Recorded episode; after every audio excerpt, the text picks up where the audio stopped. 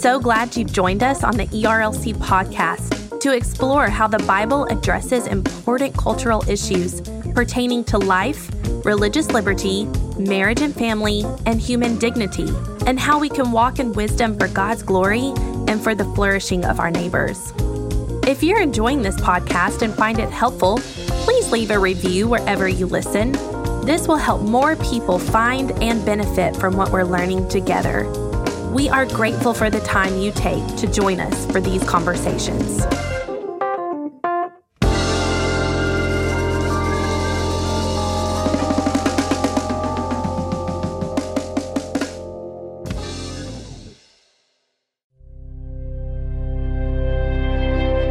Welcome to the ERLC podcast. This week, you'll hear from David Platt. For a long time, the idea of slavery seemed to me relic of a bygone era centuries before my time. Never could have imagined that there are more slaves today than were seized from Africa in four centuries of the transatlantic slave trade. I never could have comprehended that 27 million people live in slavery today, more than any other time in history. Never could have fathomed that many of those millions are being bought, sold, and exploited for sex in what has become one of the fastest growing industries on earth. But even when I heard those numbers, they still seemed distant. As long as they were mere numbers on a page, I could insulate, I could isolate myself from them. Quite honestly, I could live like they didn't exist, both the numbers and the individuals they represent. It all changed, though, when I walked through Malia's village in the Nupri Valley of Nepal. For the first time in my life, I came face to face with the horrifying reality of what happens in those mountains. As I heard story after story of girl after girl. When I got back to the city of Kathmandu, I walked past restaurant after restaurant with slaves waiting outside to provide services in cubicles inside. I saw where Malia once lived. I saw where Malia now works. And no matter how hard I try, I can't get the sights out of my mind.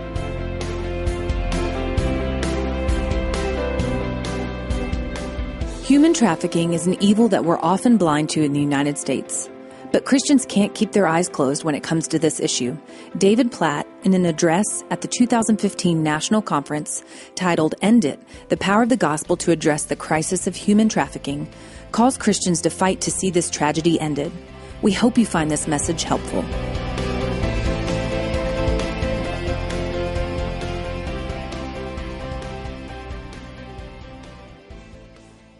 I stand before you today on behalf of Malia.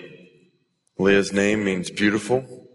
She was born in northern Nepal, high in the Himalayan mountains. From the moment she entered the world, Malia and her family struggled to survive, lacking clean water, sufficient food, basic medical care.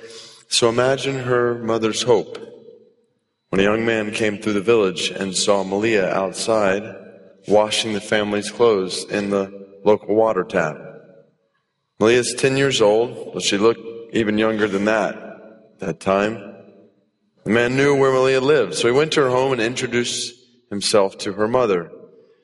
Tashi Delay, he said, as he bowed with his hands clasped. Tibetan Buddhist greeting. It means blessings, favor upon you. Her mother replied in kind to the man, Tashi Delay. Then the man began to speak in Nupri, the local language in this region of Nepal. I've noticed that your daughter's very beautiful, he said. She is, the proud mom responded. She's a hard worker, too. She takes care of her younger siblings. She helps me with whatever I need. Yes, the man said, I've noticed your husband is gone. You have three kids to take care of by yourself. I want to help provide for your family. Malia's mother was intrigued and asked, What can you do? The man said, There's an opportunity for work down in Kathmandu, the large city at the base of these mountains. So many jobs. They could provide so much money for families like yours. Malia's mother leaned in, now listening intently, and the man said, I know you need to stay here to provide for your children and protect your land, but I'd be willing to take your daughter down to the city. There she could do some of the same jobs that she does around the village here, but she could make much more money. She could send that money back to support you and her brother and sister. At the same time, the man continued, she would be well taken care of with plenty of water and food in a nice home along with other girls her age. Without question, the man had Malia's mom's attention. She was listening and thinking, could this really be true? Could this be the answer to what my family needs for me and my little boy and my little girl to be provided for? All our, our oldest daughter is cared for by this kind man in the city? As these questions swirled in her mind, though, she immediately thought, no, I can't be separated from my precious daughter. She means so much to me. So when the man finished his proposal, Malia's mom looked back at him and said, thank you so much for your kind offer to help our family, but I'm not able to receive it. My daughter needs to stay with me. The man was clearly disappointed, but he said, I really want to help you and your family, and I'd take good care of your daughter. Why don't you think about it some more? And I may come back another day to talk about it again.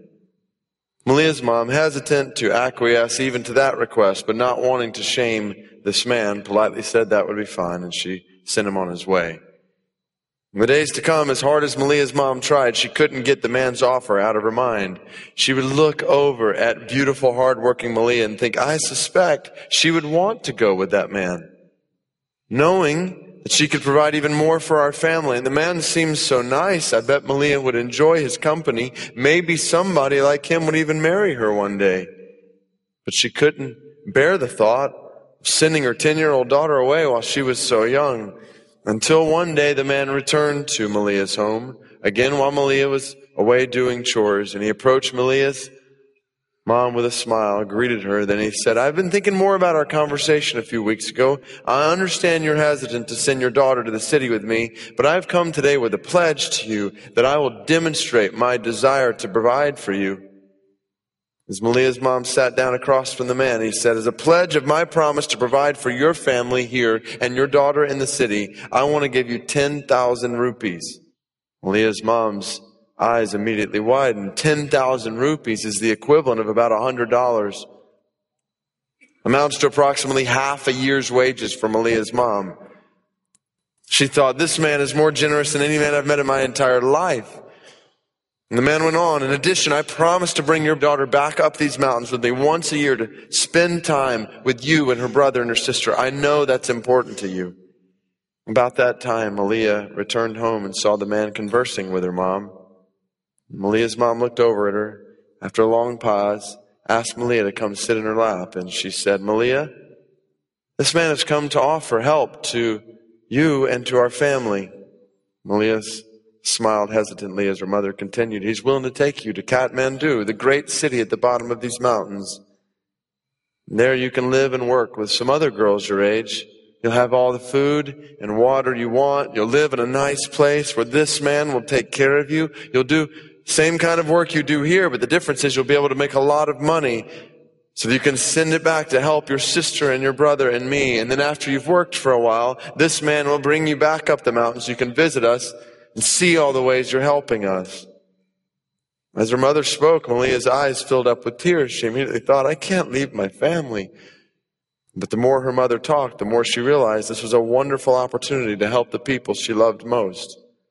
Sure, there was risk. Malia had never been out of the mountains before, but even if things didn't go well, she'd be able to come back to the village soon, live with her family again.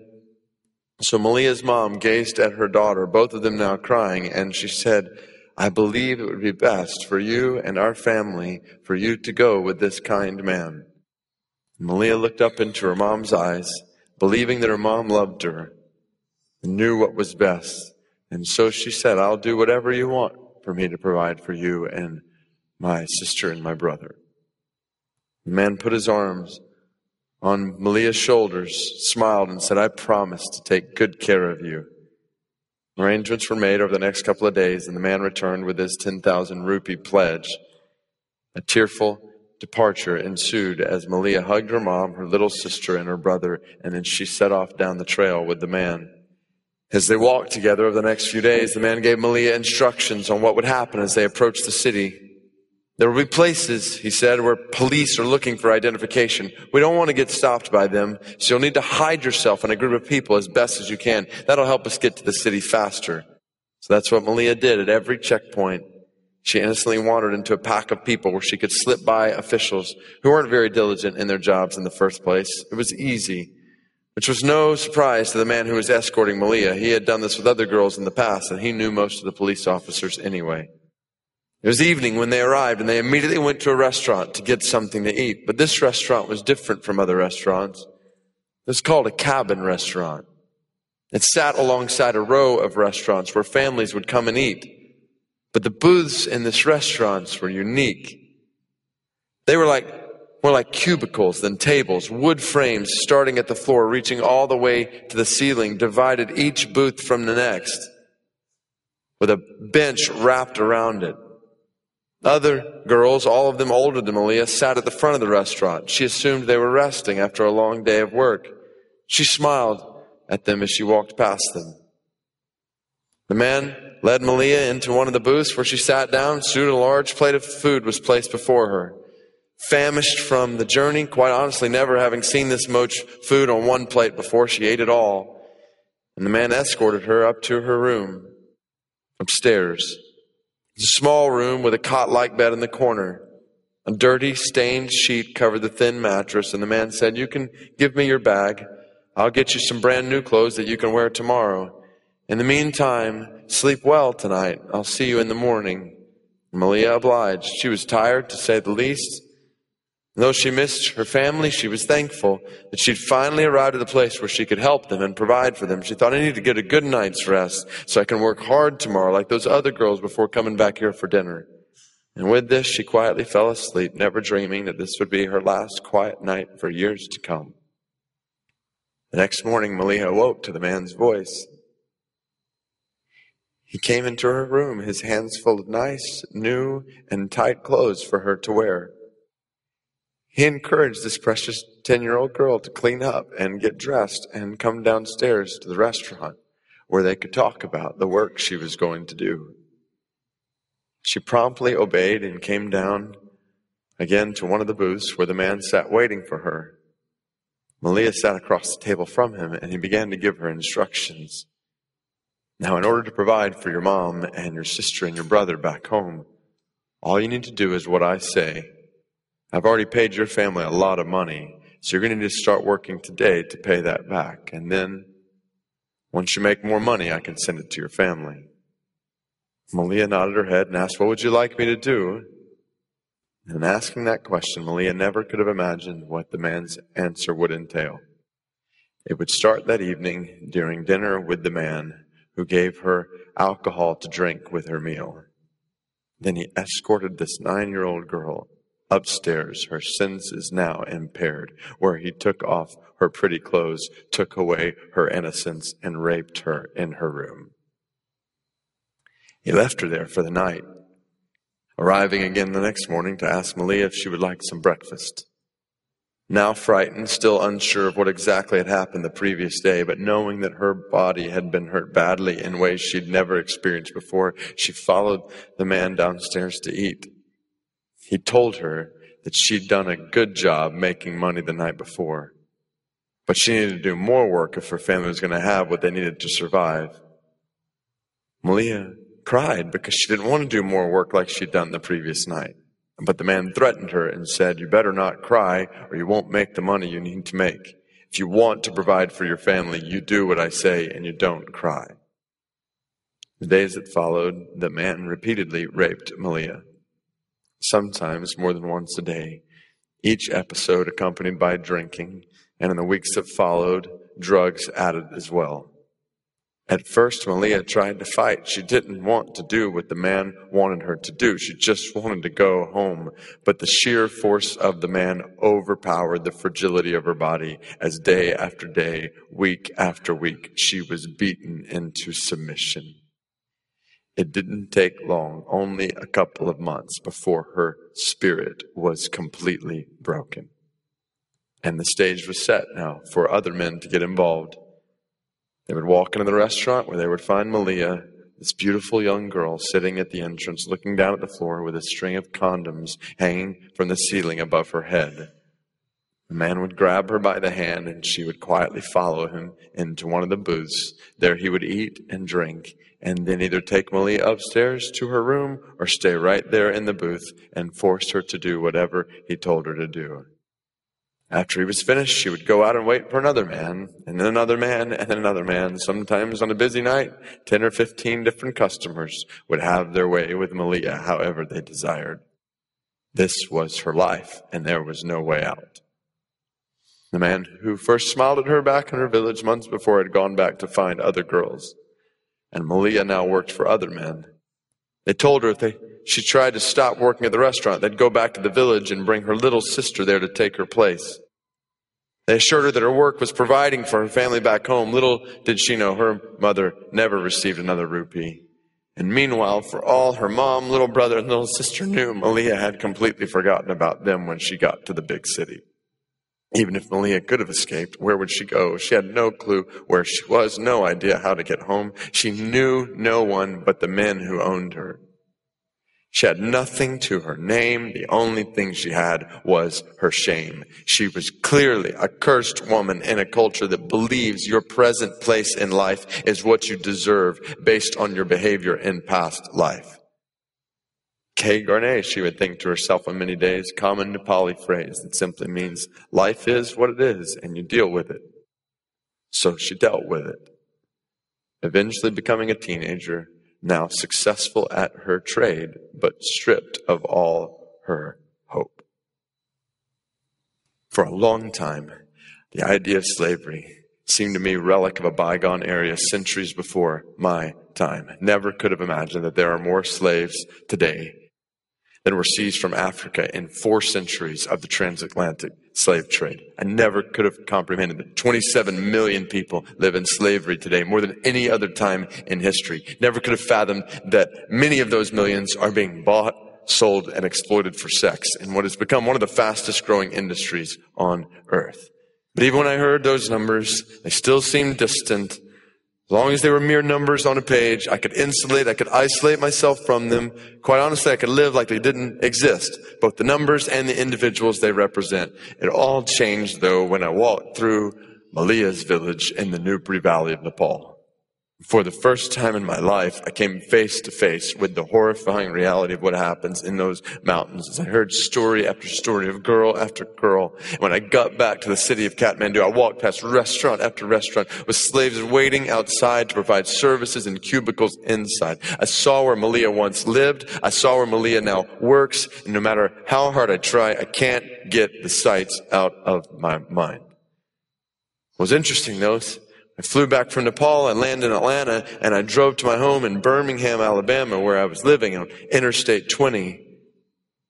I've grown up going up and down this interstate that spans all the way to West Texas. I had no idea that it was known as the sex trafficking superhighway of the United States.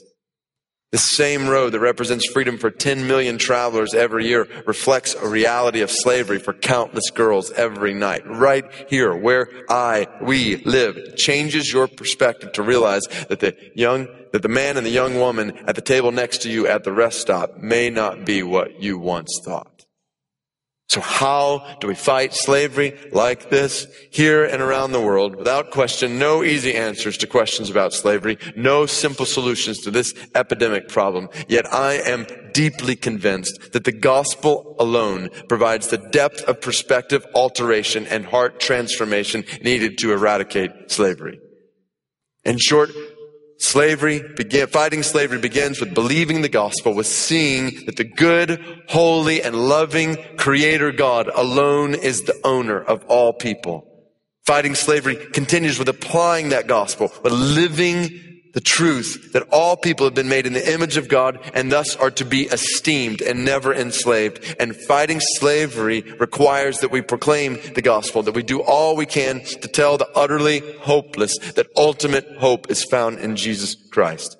Which leads to the shocking reality of the way the gospel addresses slavery. Because in scripture, God takes slavery, an evil, picture, sin in the world, and he turns it into a powerful image of his salvation for the world. The very center of the gospel is the person of Jesus Christ, who though he's fully divine, emptied himself by assuming the form of a slave, taking on the likeness of men. The word slave there, doulos, comes from the same root word as others use in the New Testament to talk about slaves who had masters. Quite literally, the Bible says Jesus became a slave of humanity in order to save humanity. This is the essence of the gospel. The climax of the Christian message is that the master over the world has become a slave for the world. God has come to us in the flesh as a man, made like us in every way except without sin. He's walked among us in this world of sin and suffering. He has suffered for us. He has died on a cross in our place for our sin. He's risen from the dead with an offer of eternal life for all who confess him as Lord. And in this way, the gospel reveals what, or rather who, the Malias of the world most need. In that cabin restaurant, or on the other side of the interstate, they don't need news of gods who condemn them in their sin and provide requirements for their salvation. They, other girls like them, by the time they become adults, will have been raped repeatedly, thousands of times. They don't need a king who's waiting for them to come to him. They need a savior who pursues them like a shepherd who leaves 99 sheep to search for the one, like a woman who turns her house upside down looking for a lost coin, like a father who goes sprinting after a wayward son. In their endless feelings of filth, they need a savior who will look at them with compassion in his eyes and says, say, I will make you clean. With hopeless feelings of shame, they need a savior who will restore their honor on this earth and renew their hope for all of eternity. And this is the same Savior that traffickers need as well. The men and women behind the trafficking industry need to see the severe nature of their sin and God's coming judgment upon that sin. At the same time, they need to see the gracious sacrifice of God to ransom even their souls. They need a Savior who will forgive their sin and transform their lives that they may no longer take advantage of these girls, but might advocate for them instead. Only the power of the gospel can affect that kind of change in those evil hearts. And the same can be said for the men and women who use these girls in prostitution and for men all across, even churches who watch these girls in pornography when it comes down to it, we all need this Savior. We need God in His mercy to serve us with His salvation and to change us from the inside out, that we might follow Him as the only Lord over all, that we might love the people around us, recognizing the dignity He has bestowed on all of them. When this gospel changes our lives, it changes the way we encounter our culture. In this way, scholar Murray J. Harris puts it, the gospel lays the explosive charge that ultimately leads to detonation and the destruction of slavery altogether. It's the portrait of Christ in the gospel that compels us to fight for the detonation and destruction of slavery in the world. He is the pursuing Savior. And as men and women who are identified with Him, we must pursue the enslaved. On behalf of Malia and countless others like her. We cannot be silent and we must not be still. We do not have that choice. The gospel compels us to pray, to give, and to work to see sex slaves released from their captors, restored to new life. In the midst of our praying, giving, and working, we're compelled to proclaim Christ, who alone has the ability to bring complete freedom. We're compelled to fight in all of these ways with the truth of the gospel on our minds, the power of the gospel in our hearts, and the love of the gospel in our hands.